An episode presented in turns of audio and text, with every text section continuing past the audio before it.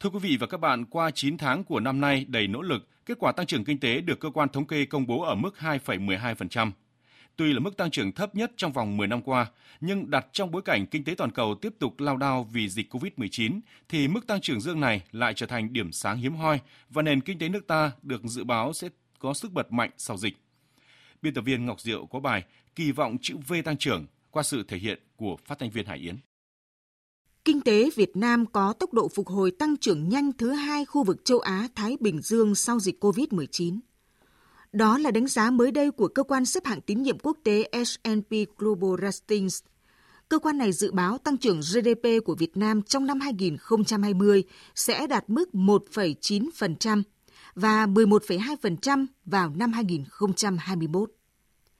Khống chế tốt dịch bệnh là tiền đề quan trọng để đạt được những kết quả kinh tế xã hội. Đó là quan điểm điều hành chỉ đạo kiên quyết của chính phủ và đã được thực tế chứng minh qua việc khống chế thành công hai đợt tấn công của dịch COVID-19 vào cộng đồng. Mục tiêu kép, khống chế dịch và bảo đảm phát triển kinh tế, tưởng chừng rất khó thực hiện thì từng bước, chúng ta đã thấy kết quả Xuất khẩu nông sản là điểm sáng trong bức tranh kinh tế khi vươn ra được thêm nhiều thị trường, tận dụng được các cơ hội hội nhập trong bối cảnh đầy khó khăn. Hết tháng 8, tức là chỉ sau một tháng Hiệp định Thương mại Tự do Việt Nam Liên minh châu Âu EVFTA có hiệu lực, liên tiếp các mặt hàng mới tìm được cửa rộng vào thị trường châu Âu.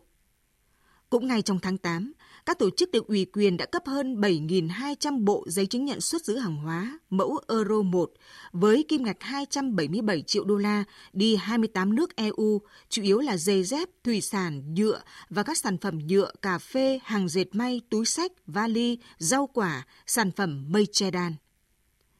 Đã có nhiều phân tích chỉ ra những nguyên nhân nước ta giữ được mức tăng trưởng dương, khả năng phục hồi nhanh do kinh tế vĩ mô ổn định, các yếu tố nền tảng chưa bị suy giảm, có khả năng hưởng lợi từ xu hướng thương mại, đầu tư và sản xuất toàn cầu.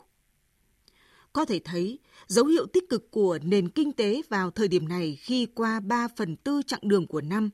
niềm tin thị trường dần trở lại, như báo cáo cập nhật tình hình doanh nghiệp của Tổng cục Thống kê cho thấy, triển vọng quý tư về đơn đặt hàng xuất khẩu có gần 80% doanh nghiệp được khảo sát cho biết số lượng đơn hàng xuất khẩu mới tăng và giải ngân đầu tư công qua 9 tháng, cho dù tiến độ vẫn còn thấp so với kế hoạch mục tiêu nhưng lại cao hơn nhiều so với những năm không Covid trước đó.